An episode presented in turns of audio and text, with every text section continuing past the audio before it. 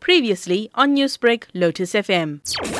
She actually did not do so well initially because she actually had to be admitted to hospital on day four of the infection and then suddenly developed severe respiratory problems and had to go onto a ventilator, which she stayed on for about 15 to 20 days. So her full hospital stay was about 35 days altogether. So that was quite trying times in that time. So COVID is, is something that will teach all of us a lesson about knowing family and knowing people even though they're far away from you.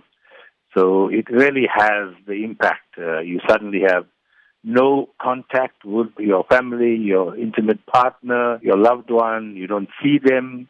You can't see them.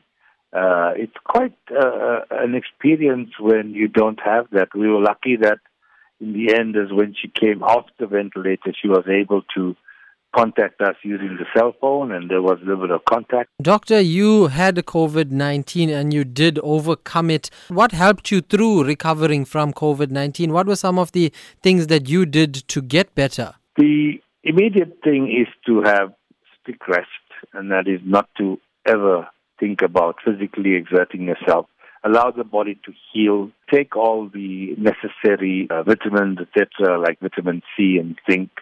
Uh, a lot of uh, people were using, and I was also using, a nice mixture of turmeric with honey and lemon and warm water, which also monitoring yourself with what is called a pulse oximeter.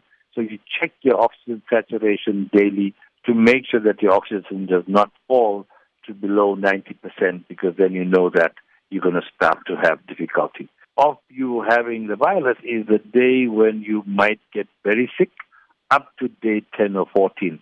So after day 5, you really have to watch yourself because it's a time when the lung complications can occur or any other complication in the body, but mainly the lung. That is why it is called the SARS virus. We are about two weeks into level one of the national lockdown. Many more sectors have opened up. People starting to flock to places, having gatherings without masks, not observing the protocols that are in place. And we're also not too far from the festive period in South Africa.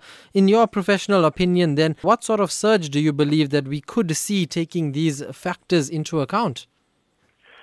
If we take uh, the one thing that everyone jokes about, but not really a joke, is that the gold medal for the best teacher in the world should go to COVID 19. If we don't take that experience and learn from it and say, let's continue to follow the first big three, and that is mask, social distance or physical distance, and always cleansing those hands, I think we'll end up starting another wave which could really go out of control. Newsbreak, Lotus FM, powered by SABC News.